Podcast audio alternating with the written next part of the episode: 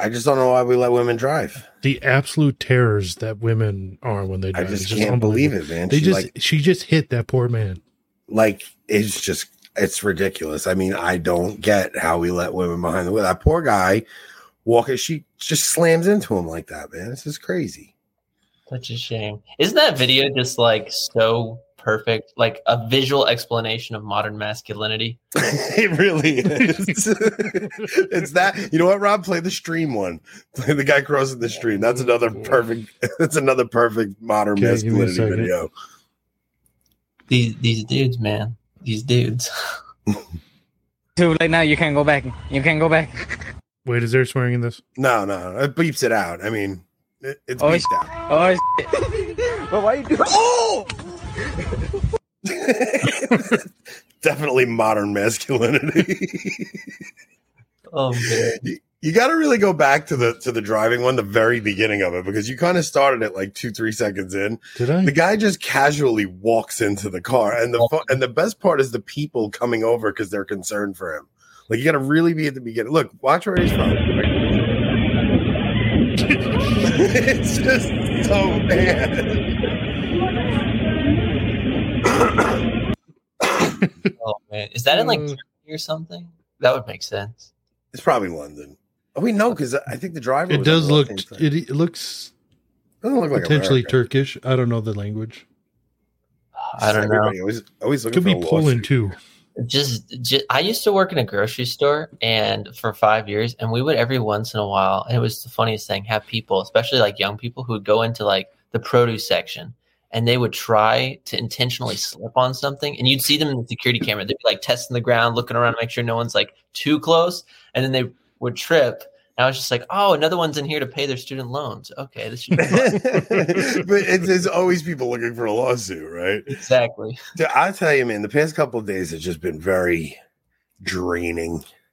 Yeah. It's just been so draining. Every time, like, what stinks is... The videos that when we do church drama are always the ones that do the best, but it's just so tiresome. Like literally this morning when you texted me and said, we'll do Nick's thing on Locals, but on YouTube, we're talking about this article from Cardinal Zen on the Synod. I'm like, oh, well, we'll talk about that for 2 minutes. I really want to talk about the, what's his name? Supreme Court Justice Clarence Thomas, because he's stepping up to step in for big tech censorship. Yeah, so what's the matter? What? I mean, what's the matter? Who cares? Well, I mean, you know, I just know he's, you know, because I see Calvin Robinson over in the UK, what they're doing to him. He just got fired from GB News, but now also you have the UK government basically are putting it so that they're able to censor big tech from the government's perspective. I mean, you talk about an invasion of, you know, they don't have free speech there though, right? In the UK, they do, but it's not what we would. So like freedom of expression, I think it could be. I've never read. I just know that one of the good things about America is that we have all these court cases that have kind of like been legislative tradition on how we define free speech that helps us, you know. Yeah. So it's fairly broad with us in comparison to the old Brits. So Rob, do we have any new Apple reviews? I haven't checked that. I haven't checked in for a while. All right, so we'll do the typical. Everybody hit like, subscribe. I have a note here that says Locals like, subscribe, trivia. But we're not doing trivia. Oh wait, hold on. No, we do. Hold on. There's one thing I want to play here real quick. Let me just.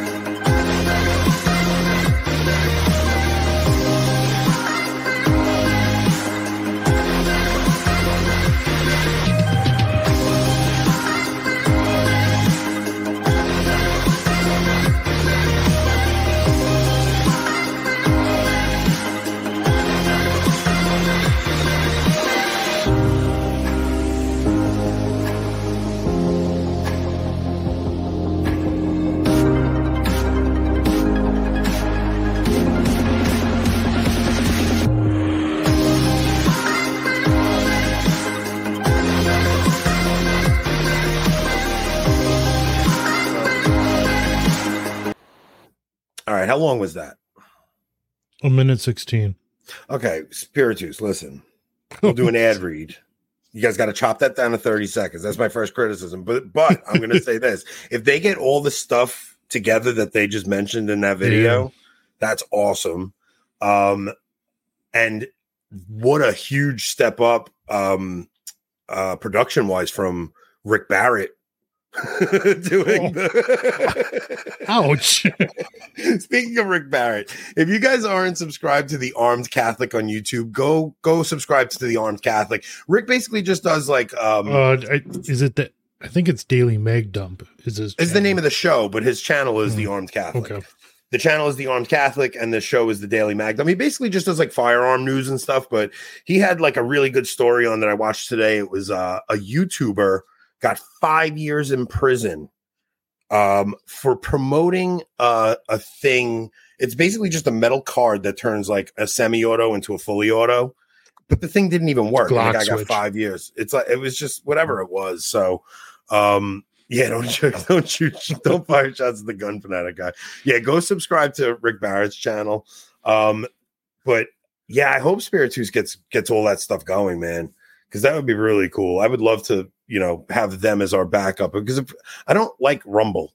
Like the interface kind of stinks. It's a pain in the butt to use. It's terrible. So, okay, we got two new Apple reviews. No, Don, after the show, don't leave here. Let's avoid at all costs. Anthony, everyone on Twitter knows that you're not a good Catholic man. You spread misinformation, you thrive on division, and you relish throwing your fellow man to the wolves. Call me whatever you want, but people will know you by your works, and your works are self-evident. 5 stars. That is actually a tweet someone wrote about me.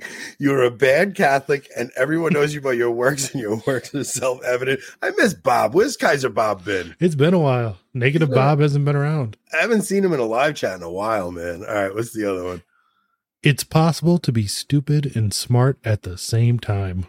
I now have proof this is possible with this podcast. I'm only good at the first part, but you guys give me hope that I can achieve the second. Oh, we love you guys, man. Yeah, if you guys haven't written us an Apple iTunes review, we want you to go on there, trash us, make fun of us, but just make sure you leave 5 stars. We will read it on air. We really do. We love reading them, especially when they're funny. I'm going to leave an Apple review, and it's just going to be me complaining about your obnoxious audio intro on the audio only podcast. I'm sorry. Okay. You got to shorten that up like the Spiritus guys, man. It is 2.5 minutes long. Yeah, it's a bit much. I was upstairs playing with the cat before the show, and my kids are like, Dad, your eyes are going to be bleeding. I'm trying to get myself more used to the cat. Because, like, if you expose yourself to whatever you're allergic to, it, it's supposed to. It's 3 minutes. I know. I'm sorry. Yeah, you gotta. Edit. I'll try to edit that. You guys have a fast forward button, right? Mm-hmm. There's such thing as a fast forward button. I mean, it's 2023, guys. If you're watching a replay, you just click past on it. It's 6 clicks in Google Podcast. Let's skip forward. Click. He knows exactly how many to do. Oh, okay, man. Now I know, guys. Now I know you don't like it. Okay. So there were some we were gonna save this video for locals. I hope he has a good sense of humor. But we should save it for locals, right? I should show this first though. Oh, people are gonna kill us with all the intro stuff. Yeah, they hate our banter. Well, some people do. I mean, I know the people live watching like it, but the people that watch the replay hate our banter. I don't want that. Hold on. This is worth it, guys. Just hold on a second. Yeah. It's actually a really good song. No, not that. Oh, that's great. Rob has been playing around with AI imagery. And he put up, so me and Father Dave Niggs put a picture of him and I in Queens. And Rob put the background. He made it Rome. And what'd you say? You're like, I know two guys are going to whatever you said. What? So, I mean, it's only 2 days after you posted the exact same picture with Queens as the background. So I figured it would be clear that I photoshopped it. And I said, I have it on good authority that there's two trads trying to infiltrate the synod there in Rome right now. And I put the picture up. You put the Colosseum in the background. People bought it. They thought it was a real picture. And we had to take the picture down because Father Dix didn't want his diocese thinking he was actually going to infiltrate the synod.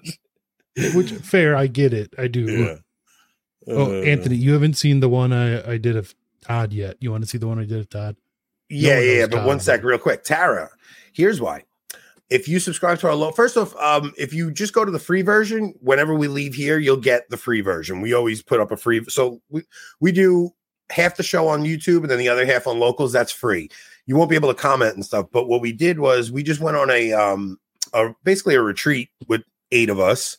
And we put the first conversation up, but that's behind the paywall. So if you do subscribe, you will see the first conversation that is up. It's about an hour and 40-minute conversation that we had at a table. It's just a bunch of us sitting around, smoking cigars, drinking bourbon, and talking the Catholic faith. We don't talk drama in the church. We talk Catholicism. We ask, we get Todd's conversion story, and a whole bunch of good topics come up. I'm about a quarter of the way through editing the other talk. That's about 4 hours long. So I'm going to put those up in segments. So hopefully tomorrow I'll be able to pop up like a 45-minute segment and put that up there also.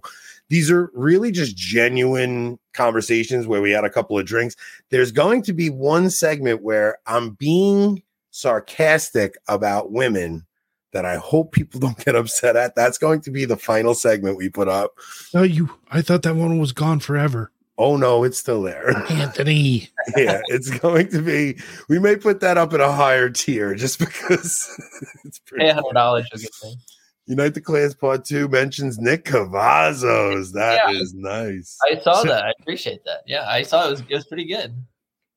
Yeah, I'll always like the original. All right, should we get into this story? I know everybody hates our long intros. Yeah. I'm pre-planning to be upset. Yeah, the women. So wait, I have to at least tell this part. So what happened was Alex Malone popped in, and Alex comes, and we were just talking about we're talking about arguing with the wives, and Alex tells us he's never had an argument with his wife, and I'm dumbfounded by what he's saying. I'm like, how could you never argue with your wife? I'm like, women are annoying. How do you not argue with women? And he just sat there, I guess, because the camera was on. So smart man. Unlike the rest of us who thought you could be trusted by editing it out. All right. Should we get into this article? Okay, which one? Which one are we doing first? There's two different ones. So we have... maybe let's Cardinal actually Zen. Do the lead first. Yeah, let's go with Cardinal Zen. Not bury the lead. Of course, that's the single one you didn't send me. I have to look that one up on Twitter. Oh, man. From Diane Montagna, right? I believe so. Oh, how did I not send that to you? I thought I did. Because you just told me to look it up on Twitter. Here, I have it. Let me share this. Have you read this? There's a good Edward Pentin article that's also there, and you're going to have to read it because I don't have it. I don't know what I did with it. You know what, though? Actually, wait. Because if you go on Edward Pentin, he gives you the highlights. Okay. Edward Penton's Twitter, he gives the highlights. Some key points from Cardinal Zen's you want. Okay, I got it. Okay. Key points from Cardinal Zen's letter to Episcopal members of the Synod on Synodality. I feel even greater confusion and worry when I see the suggestion being made that finally the day has come to overturn the pyramid, that is, with the hierarchy surmounted by the lay people. In the preparatory document from the very beginning, it is clearly said that for a synodal church, it is necessary to reestablish democracy. When was the church ever democratic? And it's preposterous. The synod secretariat is very efficient at the art of manipulation because of what I am going to say. I can be easily accused of conspiracy theory, but I see clearly a whole plan of manipulation. They begin by saying that we must listen to all. Little by little, they make us understand that among these all, there are especially those whom we have excluded. Finally, we understand that what they mean are people who opt for sexual morality different from that of the Catholic tradition. Often they claim they have not any agenda. This is truly an offense. This is truly an offense to our intelligence. Anyone can see which conclusions they are aiming at. Like this is okay. So this article really, this intervention he sends today really made me think how to the people that are saying we're being irrational and we have bad will towards the Pope. The cardinals that we've always loved for the past decade. I think, Nick, you even said this in our last episode. These men that we've always thought were brave and courageous and the holiest of the cardinals, right, and the bishops. Now, all of a sudden, these guys are bad guys. And they're telling us that we're taking Francis out of context. But when you see the guys that – I mean, when you see a Cardinal Zen and a Cardinal Seurat, this worried. Every Novus Ordo church out there has a copy or two of The Power of Silence by Seurat. Mm-hmm. He's not some rat, right? At all. So when you see guys like that, seeing the things that are happening and they're worried, that means we're not, because this channel doesn't ever say Francis, any proclamations on Francis. Like we stay out of that. We don't even criticize anybody by name. Typically, all we're saying is you're not crazy. And there's nothing uncharitable about seeing reality for what it is, right? And All right, Nick, I know you got stuff to say. I can see you itching over there. No, I just agree with you 100%. Like to point to Rob's point on like the democratic nonsense that you see. This is exactly what I was saying the other night about synodality. Synodality is trying to just level the playing field completely, so that essentially the idea of a hierarchical monarchical church is completely destroyed.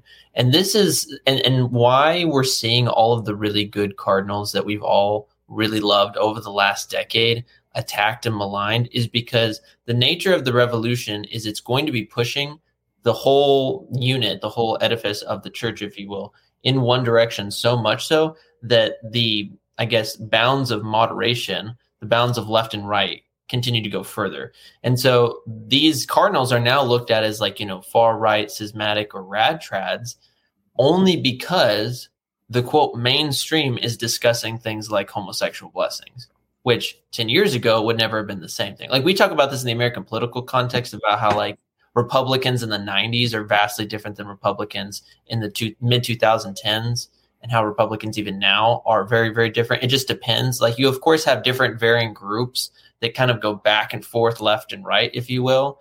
But you're starting to see it, I would say. The Overton window, right? It's just shifted so much in the past, even in the past 5 years. Because the first, I guess it was under Amoris, there was like, we all just got this shock thinking, wait, what is it? And I think a lot of people were still doing the Pope-splain thing where they were saying, well, no, this isn't what he meant. And then once that article came out where it was, I think it was the Brazilian bishop sent that letter, and Francis said, there is no other way to interpret Amoris Laetitia than this. These Argentinian bishops, you know?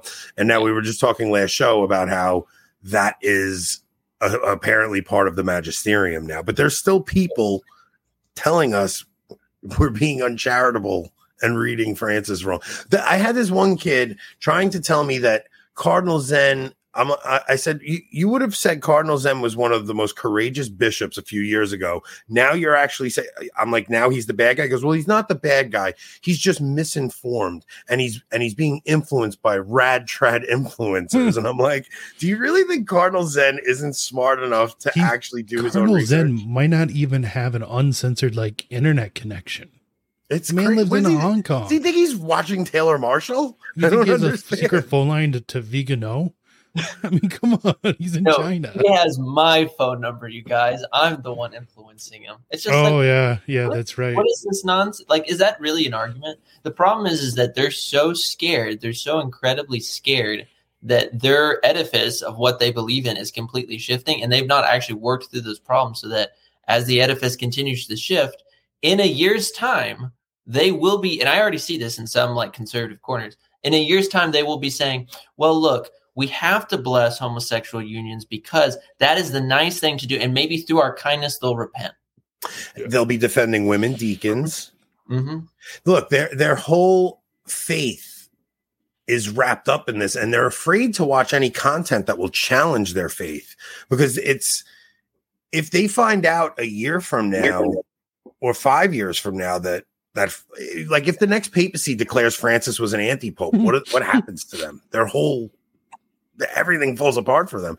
90-year-old Hong Kong are under constant watch by Chinese secret police being influenced by the SSPX. It's not even the SSPX because the SSPX really, I don't know. They're not known to be like big on social media.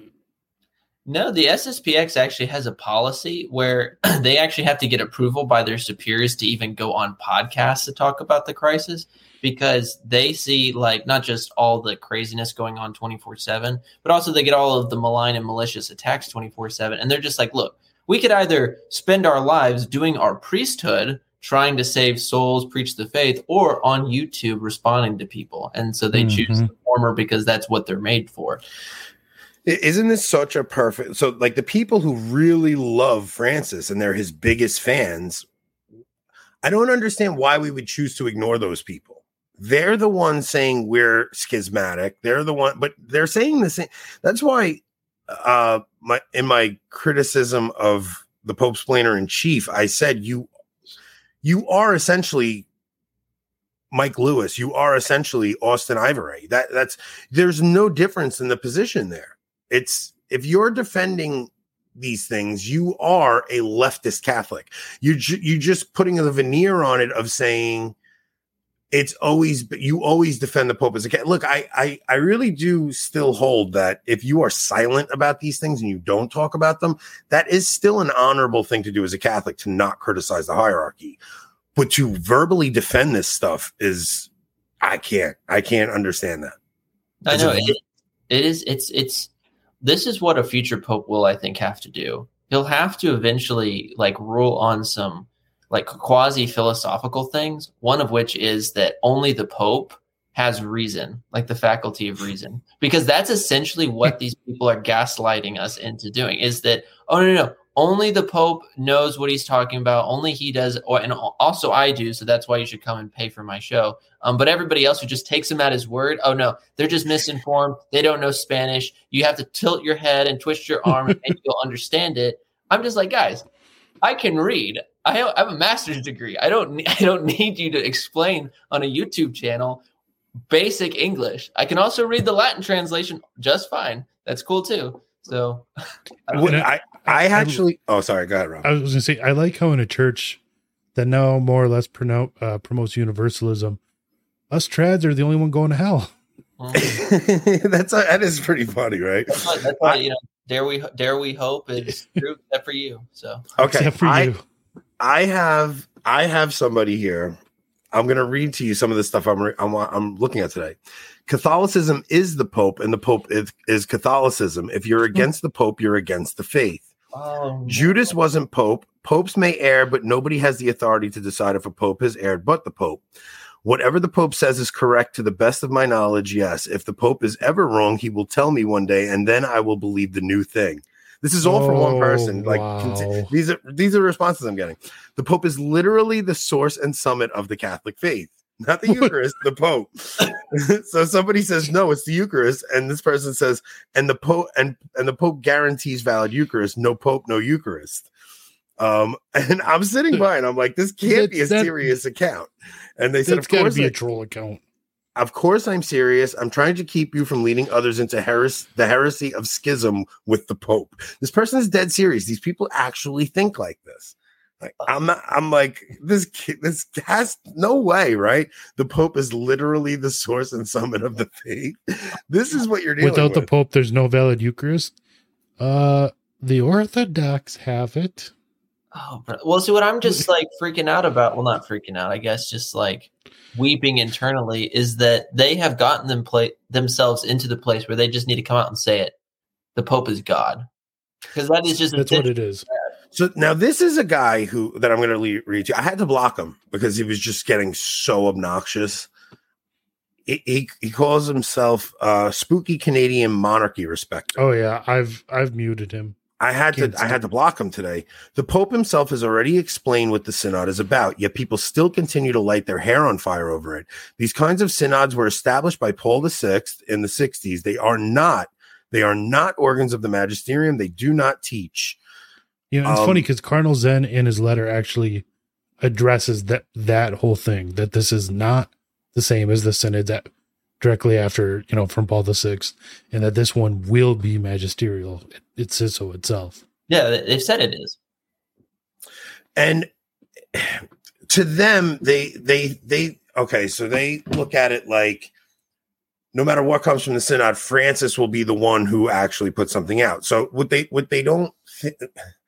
what's going to happen is they're going to do all their thing during this 2-year synod, and then Francis is going to put out a document, and the document's going to sound 90% Orthodox, and then you're going to get these footnotes. And there are going to be exceptions for why women can now wear a robe and clerics and, well, you know, it's not sacramental, but, and everything before but will be nonsense. And you are going to have women in vestments after this synod. And it will be for all intents and purposes, it will be a woman diaconate or a woman something, but it won't be on paper. You know what they'll do? This is what I think makes the most sense. So I saw a person say this yesterday, and I thought it was honestly brilliant. So it's like, if he's going to make this a democratic level of the playing field, he's not going to come out with like a document that's going to say, you know, this will happen, this will happen, this will happen. I decree, you know, he's not going to come out like a king saying this, this, this, and this. So he'll come out, like you said, Anthony, give a bunch of ambiguous language that leaves the door open, where it's gonna sound like, okay, you know, each diocese, they can discern, each priest needs to discern if they want to have this position, like this female diaconate or married priesthood or homosexual blessings. You guys need to discern on the local level because you are the local church, you know. You guys figure that out. That's what's probably going to happen. So what you'll see, and then this is where, I don't know, I want to hear your guys' thoughts about this. This is where you'll probably see dioceses, one split, but then also it'll be diocese versus diocese. So I'll give you guys an example. I live in the diocese of Austin. Austin, I would say, is fairly conservative in the sense that our bishop sends all of the new priests to the Latin Mass community just because he wants them to be influenced by like the liturgical life to go out and celebrate the Novus Ordo very reverently for whatever that's worth. Regardless, it's very conservative in that sense. If you go literally just a bit south, Diocese of San Antonio, very liberal. They kicked out Sister and Mother Angelica's nuns. They tried to like, they've banned nearly every TLM. There's like pride stuff all the time. And so what's going to happen for Catholics who they're in one diocese, they're traveling, and they can't go to confession because all of the priests are now coming out of the closet, putting up the rainbow flags on their churches. And so you're going to have literally diocese versus diocese. Yeah. Well, I mean, that's a schism. Yeah, it's going to land. What my point is that you're not going to see a single schism. Yeah, exactly. You're going to see 30. A shattering. It's going to be a shot. It's going to look like the Anglican Communion, where you have it's not going to be just the conservatives and it's going to be. And I think Francis wants that, and he doesn't want it to be called a schism. Yeah, and this politically, if he was to come out and kind of level the playing field, it would prevent him from responsibility in the direct sense, because he could always say, well, look, I didn't decree that women will be priests or women be female diaconate. I was just saying, let us discern together. He left it open. So they went along with it. Because it's like the Germans are already in schism. They're in schism. They just need to, you know, they just haven't filed the paperwork for it yet. That's pretty much all that it is. And so they're in schism.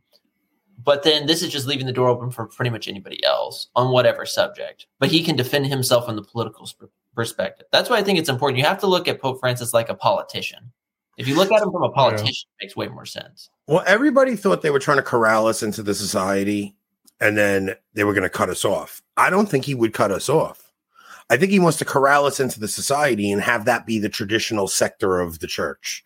But he wants it to be a one.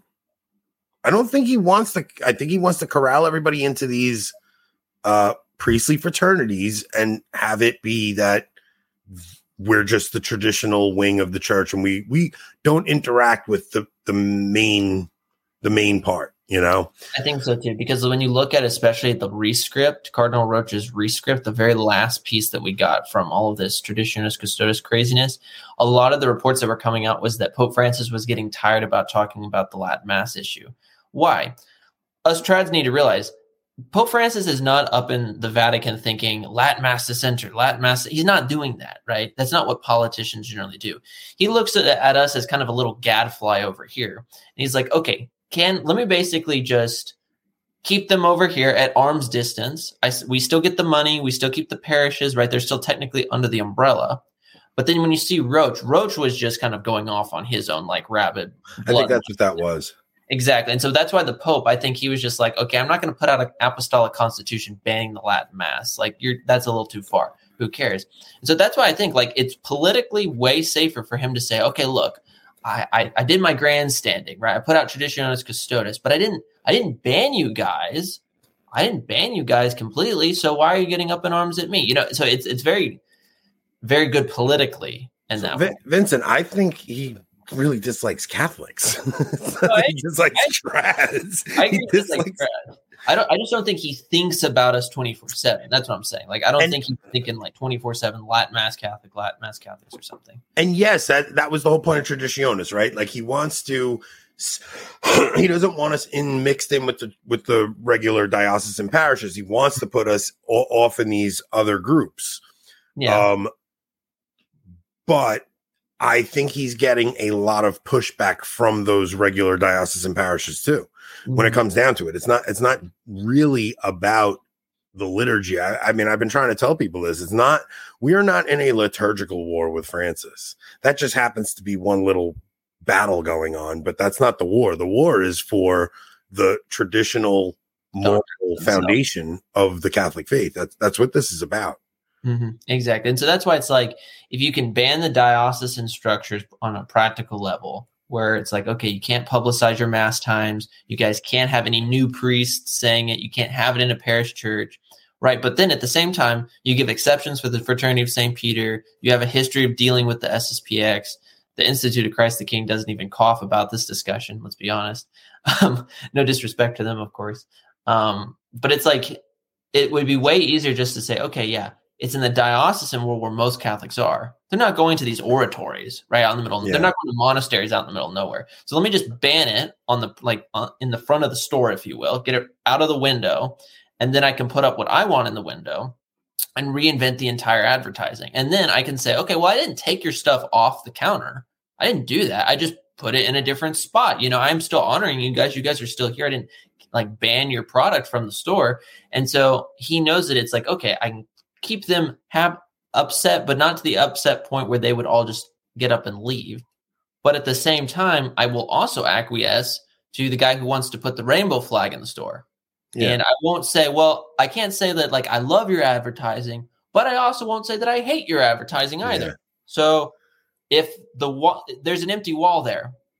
But do you remember when we were talking about the mutual enrichment conversation? And exactly. you asked me like what mutual enrichment went to the traditional liturgy? That's you have to realize that Francis, there was mutual enrichment, but it went one way. It went where if you were in a parish that had the traditional mass, the diocesan mass now has altar rails up, and it made people, even if they weren't at that traditional liturgy, it affected the rest of the parish because maybe they get some more Latin thrown into their regular Novus Ordo mass. And well, I mean, let's be honest, unicorn masses only exist because of Summorum. Yeah. Exactly. Mm-hmm. Yeah. So what you're really seeing is, look, the Novus Ordo is a conditioning tool. It desensitizes you to a lot. If you're exposed to the Novus Ordo now for the past, you know, I mean, depending on how old you are, but it's been going on for the past 60 years or so. You're going and you're seeing women reading up at the altar. What's it called?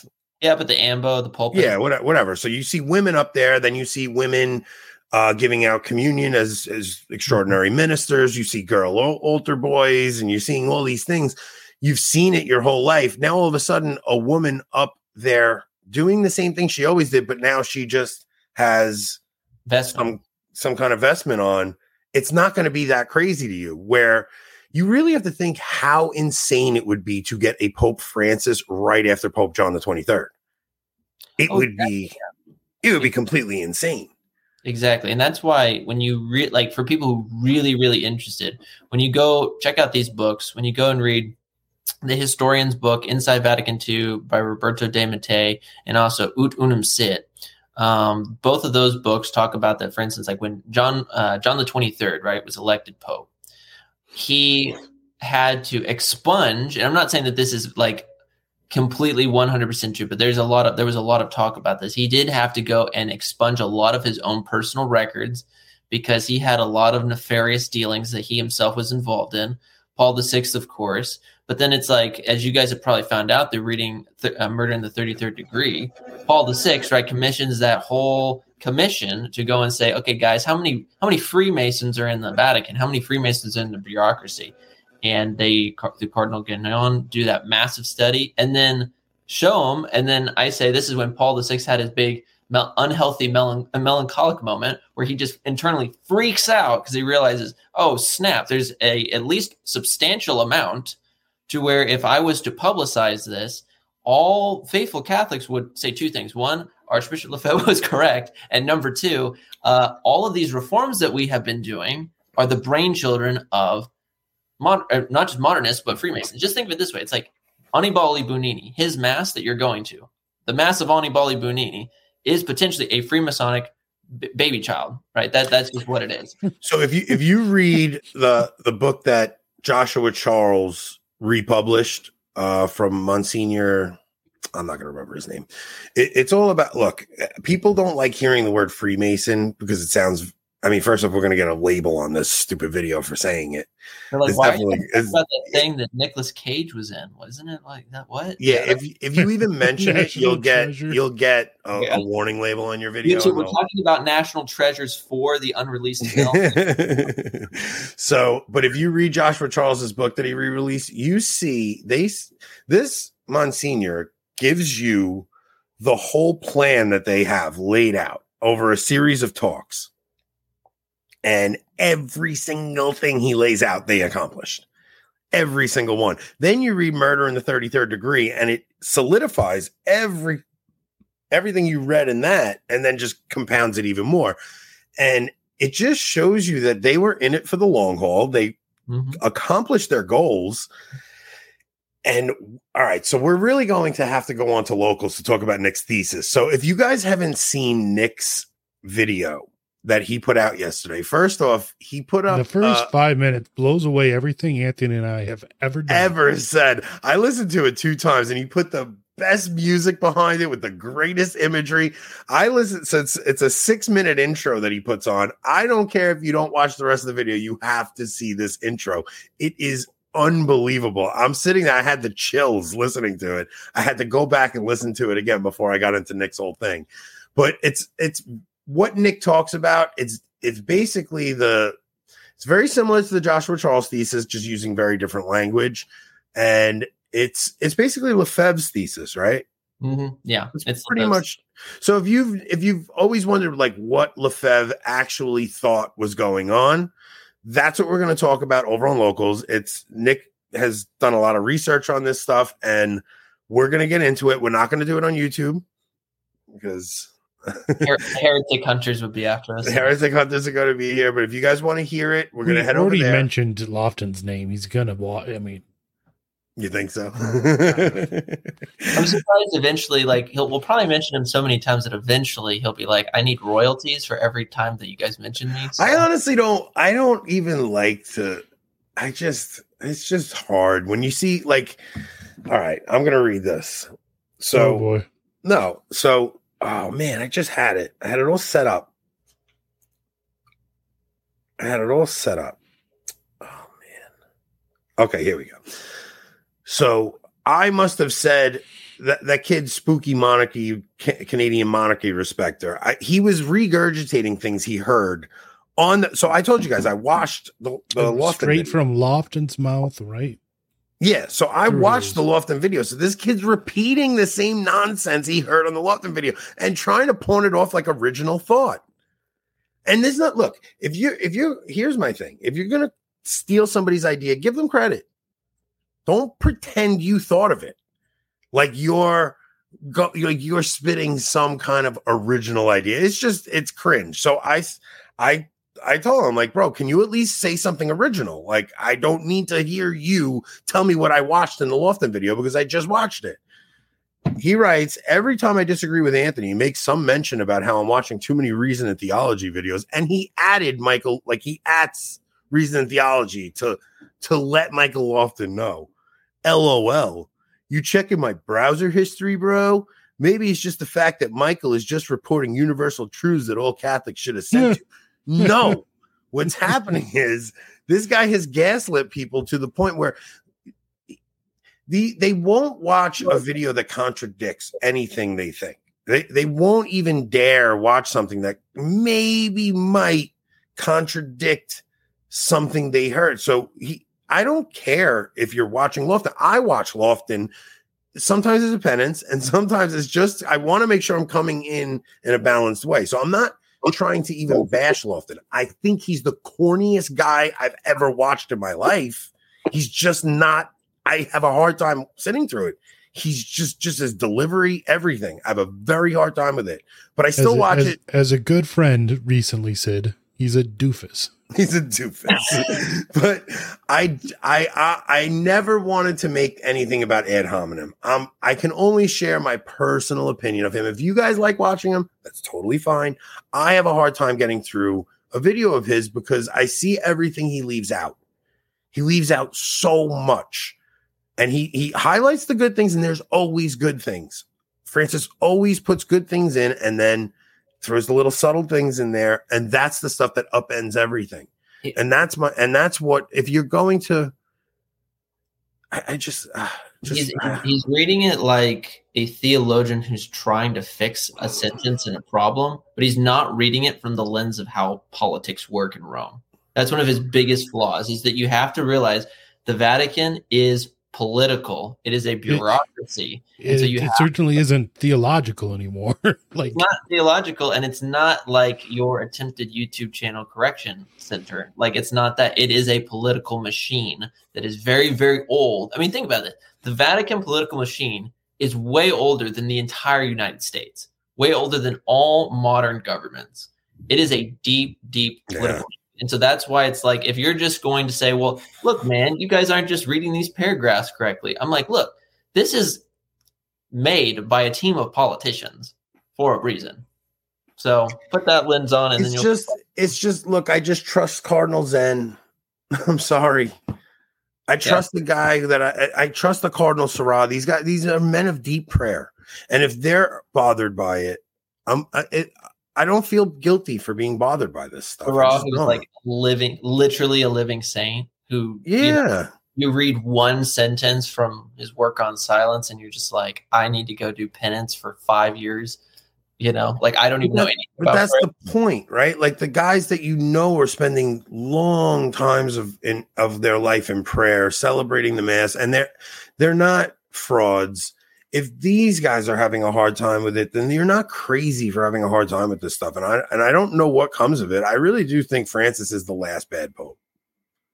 I think he is the crown jewel of the council. I wouldn't disagree. Yeah, I wouldn't disagree that he's the crown jewel. I think that's definitely he's the crown jewel of the council. I think this stuff has been going on. It's been a slow, shifting of the Overton window for 60 years. There were some good things that came out of the council, and then the subtle stuff is what upended everything and overturned everything. I mean, when you read things from before the council, they sound like a different religion. Mm-hmm.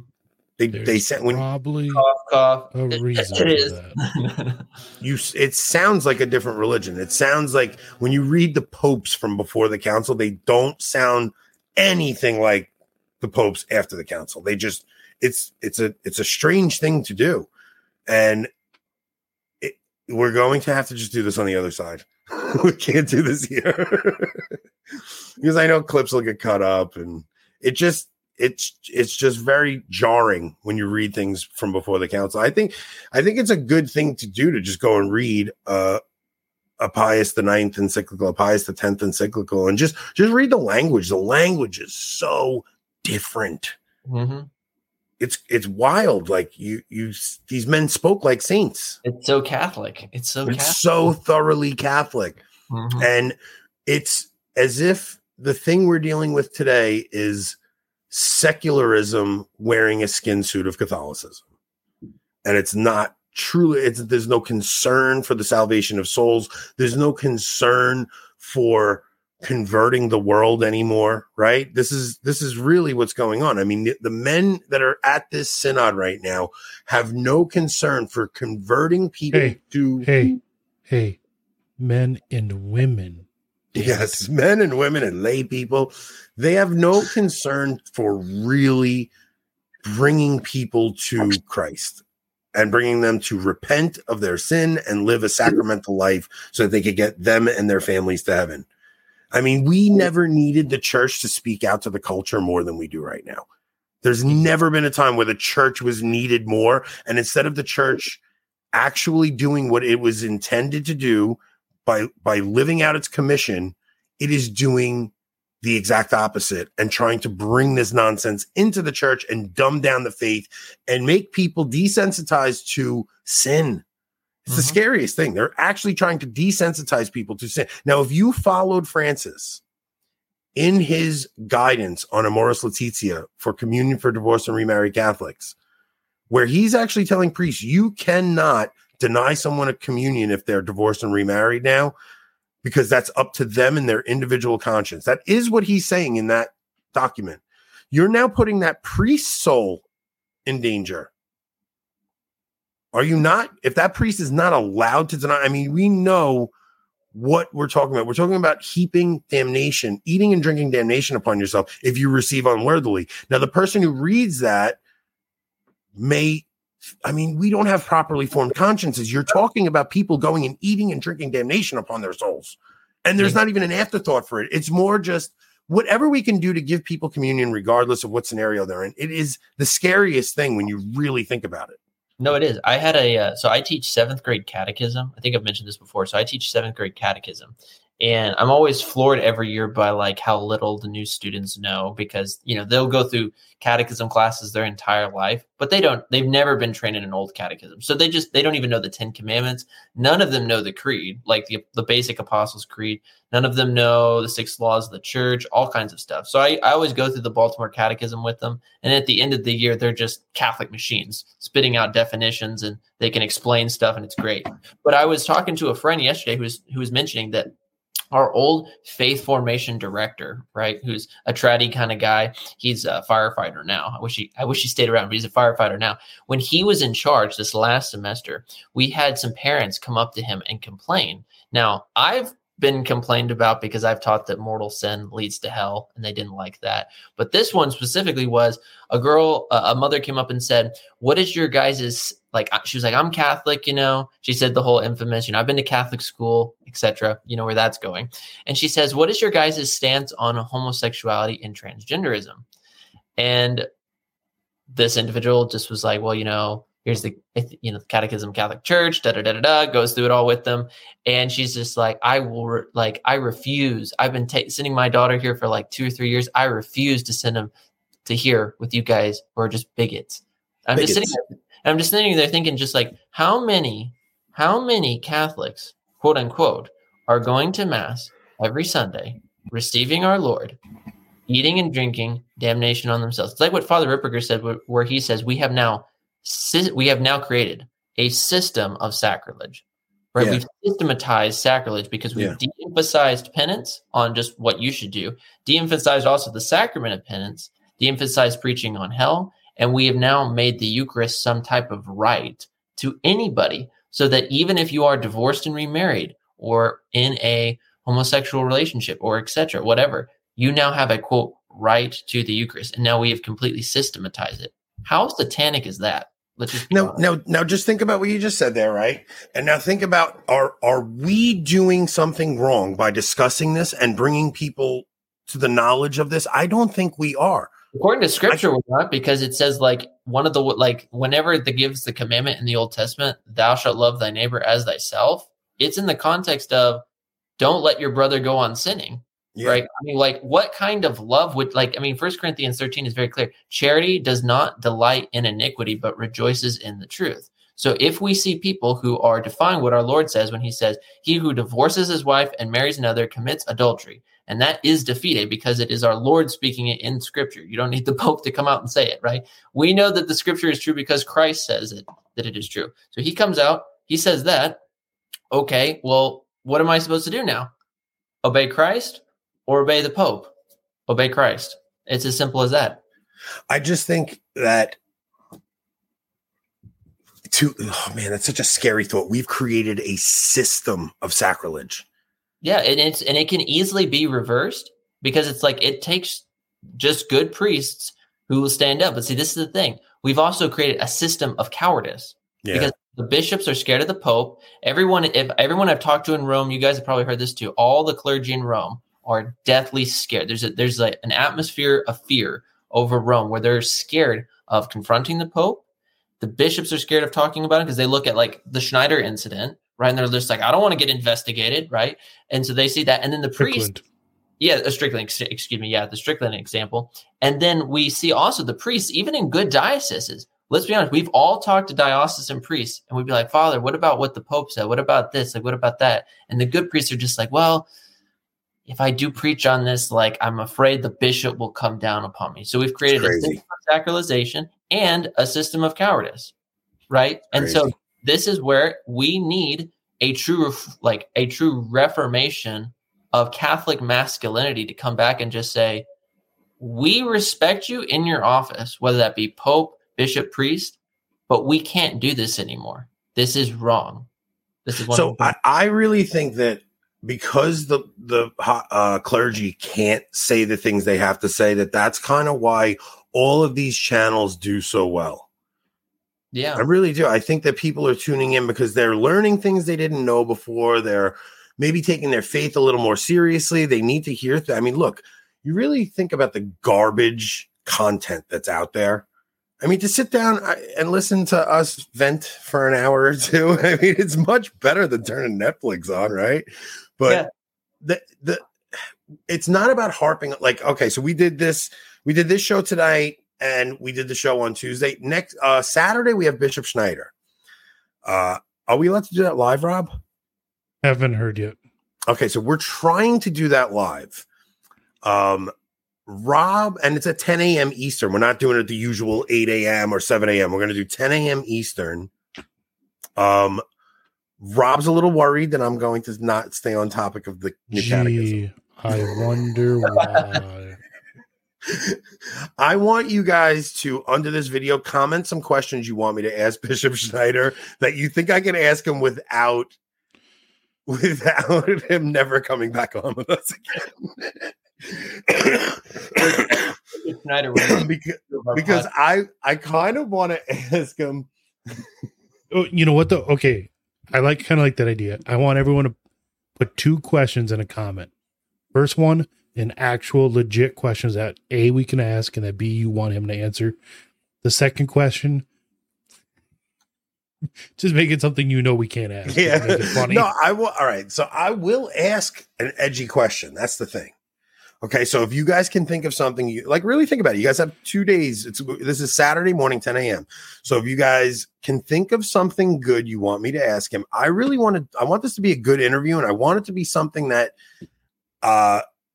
that maybe people are like, holy cow, you gotta hear this Schneider interview. So I'm going to actually do in the comments, not in the live chat. What's his opinion? I'll ask. So I could give you the answer from his book.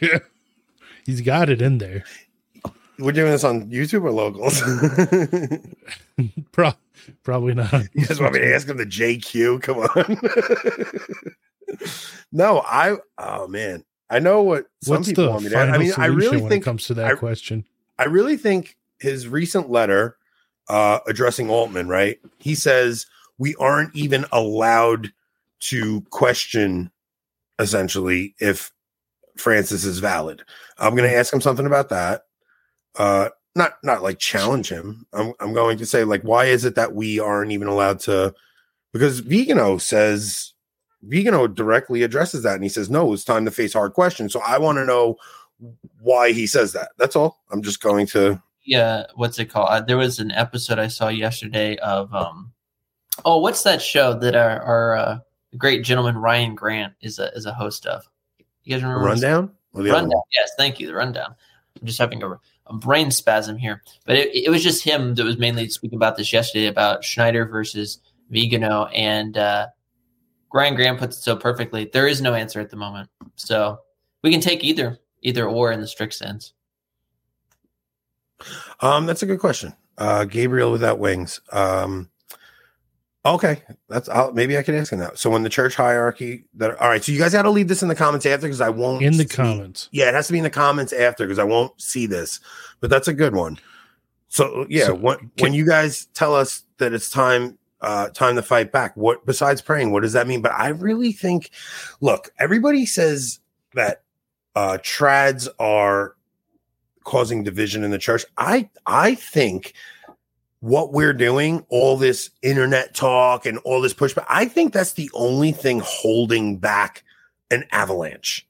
It is, in a certain sense, keeping them accountable, because they know that this is common discourse. I saw, I won't say who, because I don't know if he'll want me mentioned, but a Communio scholar. Now, I'm a Thomist, not a Communio guy at all, but I saw a Communio scholar happened to be, and he was writing his own article about this, at the opening of the synod, right, on synodality. He went to the opening mass and everything, etc. He was reporting on. Now, he is a critic of the Holy Father, and he says, man, when I went there was like maybe at max 150, 200 people that were there at mass, that was outside in that massive, basilica.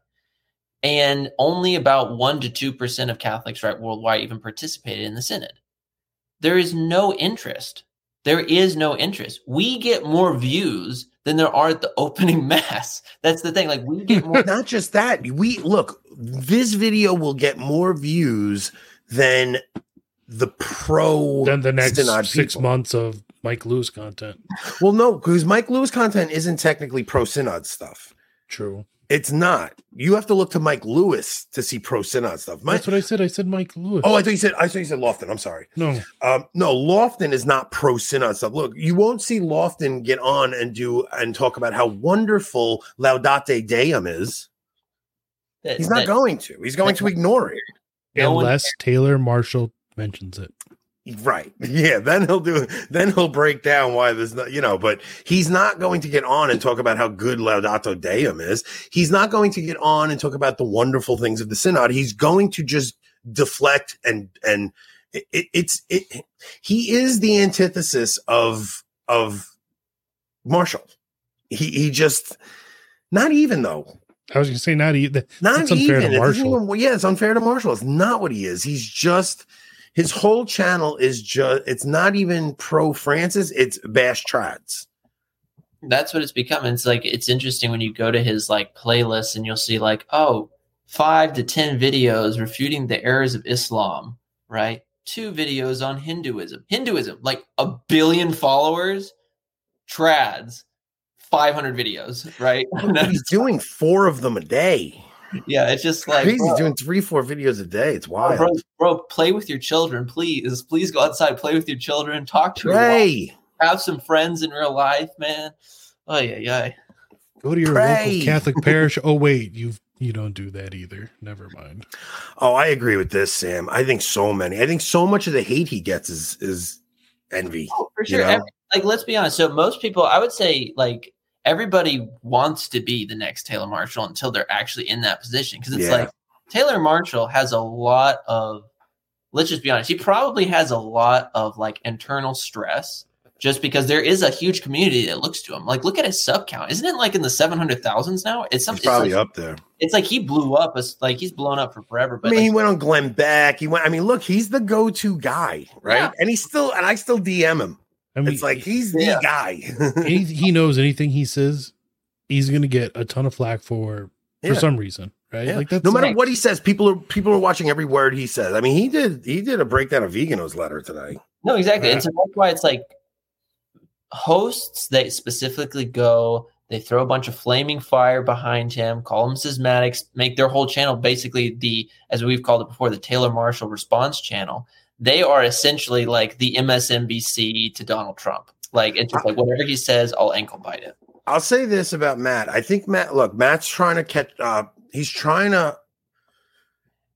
think he's trying to stay out of it, right? Mm-hmm. He is. He's trying to stay out of all of this. And he's just trying to have Catholic conversations. He's just doing something very different. He's not in the Catholic commentary arena. So I know people give him a lot of flack for not saying stuff, but I just don't think that's what his channel is. No, and that's not even what like both of ours are, because as you guys have talked about, that's not the purpose of yours. Mine, I made the big video yesterday, but I don't like talking about it. What my show is really supposed to be is talking about scholasticism, because that's what I'm interested in. But all of ours has practically had to become that because of what's going on. You know. Yeah. Yeah, we're all right. So So the whole point of this whole lead up was, so Tuesday we did that show. Tonight we did this show. Saturday we have Bishop Schneider, and then I want to get Nancy Charles on, and I want to hear, because Nancy Charles went from like rainbow stuff. Like she was, I think she said it publicly. She was trans, and she was on like the verge of offing herself. And it was a miraculous conversion. Dude, I can't wait as an interviewer. That's gonna be epic. So I really want to get her on. I know Josh is worried about her catching. Frag got scared up by me. Josh is a little worried that that community may come after her because of he's afraid that community is going to come after her. They're a very vicious community. Can't believe Rob's letting you come on, guys. Poor Rob. So that's going to, we're going to do that soon. And I want to do some positive stuff. We're actually going to have, Enoch is going to be doing a short segment called GCN, Good Catholic News. They're going to be like 2 to 5 minute segments that he's going to do. And they're going to be just good things happening in the church, whether it's conversions or, miracles, Eucharistic miracles, things like that. Whenever you can find good news around the church, you're going to do like 2 to 3 minute segments. Just pop it up. We're going to throw it up on our channel. We want to bring more positivity on here. I don't want to keep doing drama. This has just happened to be a very eventful week. Do you guys ever ponder whether trads are sometimes too Pharisaic? How can we know whether we overstep, for example, not being respectful when speaking of I always worry. But look, I don't say any of these things lightly, and I try not to talk about Francis too much. I'll talk especially about his person. I don't think any of us should say any of this stuff lightly. It is a big deal, and we are supposed to respect the hierarchy, no matter how wicked they are, because unfortunately they're in that position and God has allowed it, right? Yeah. Exactly. I mean, when Jesus is before Pilate, he says, you have no power but what God has given you. God has given these men authority. Yeah, 100%. And so, you know what? That's what's so interesting. It's like God has given everybody who has authority, and it can either be for blessing or for a chastisement. And so this is one thing I even put up on Facebook the other day. As much as we criticize the Pope, we often hear like, pray for the Pope, pray for the Pope. We all need to do that. But it's like, look, Advent's coming up. This is the perfect time to get into the St. Martin's and actually start doing some real penance for what's going on, and not just say it, but actually do it. It's like easy. Skip a meal. Don't have dessert. Don't have coffee. You know, take a cold shower. Like these are small little acts that you can make voluntarily that go a long way. Do it for your priests. Yeah. Do it for your Pope. Anthony, it was probably a week or two ago. You said. You asked if we as a channel should do something penitential for the Synod, for the church, or for the Synod. And we kind of got off on other subjects. I think we started talking about St. Martin's Lent, which we plan on doing. But I think long-term, what if just you and I and anyone else who's involved with the channel wants to do meatless Saturdays in addition to meatless Fridays? Or Wednesdays. Let's do Wednesdays. You think Wednesdays? I was just thinking Fridays might be easier for people who aren't used to it because they can make one big meal and have leftovers. But I just think Wednesday, really. It's always been Wednesday and Friday in the tradition of the church, and we do Wednesdays and Fridays during Lent. So Fridays and Saturdays are traditional too. So is it? Yeah. If you're going really, really old school, it's like I think it's like around 100 days or something a year. You actually get meat. Yeah. We're like full old school. Should we do Wednesdays then? I like Wednesdays. I like the idea because it keeps me in a rhythm on the weekdays, and Saturdays. I tend to just do family stuff, and I don't want to have something when I don't mind fasting and doing penance when I don't force my family to do it with me, but I don't want to put them in. It'll be a lot of work for my wife. In other words, yeah, fair enough. I don't want to do that to her. So, our shepherd's pie, Anthony. Oh. Yeah, how'd that go over? It was eggplant rollatini. It was good. All right, let's jump over to locals. So we got some fun stuff coming up. Definitely check out the Bishop Schneider interview and leave us some questions in the comments if you guys can. And we are going to jump over to locals. Please join us. Nick is going to break down the Archbishop Lefebvre thesis, and I'm going to show you guys how that is actually a parallel thesis to all the things we spoke about with Joshua Charles, and even connects to the talk I gave in Chicago. And we'll somehow do all that in 15 minutes. Yeah, we'll get a half hour in tonight over there. Check Nick's video out. Yes, the traditional Thomas. I'll put it in the description afterwards. Go check it out. Even if you just watch that intro, holy cow, that intro, man! I never seen anything. I'm telling you, my heart. I was like, let's go to war. It was good. Yeah, like this video before you leave, guys. All right, thank you. We'll see you. This goes out to all you men out there who are inclined to submit yourself to the lowest faculties in the most pathetic manner. You effeminate man think you were created in order to consume endless amount of pleasure without any consequences? Put your damn video games and smartphones down and pick up something heavy. Do something arduous for once. Pray daily. Submit yourself under the interior discipline. Learn a trade. Buy some land. Get married and have lots of kids so that may you one day raise a generation of virtuous warriors. Learn the rules of the retrograde. Go with y'all.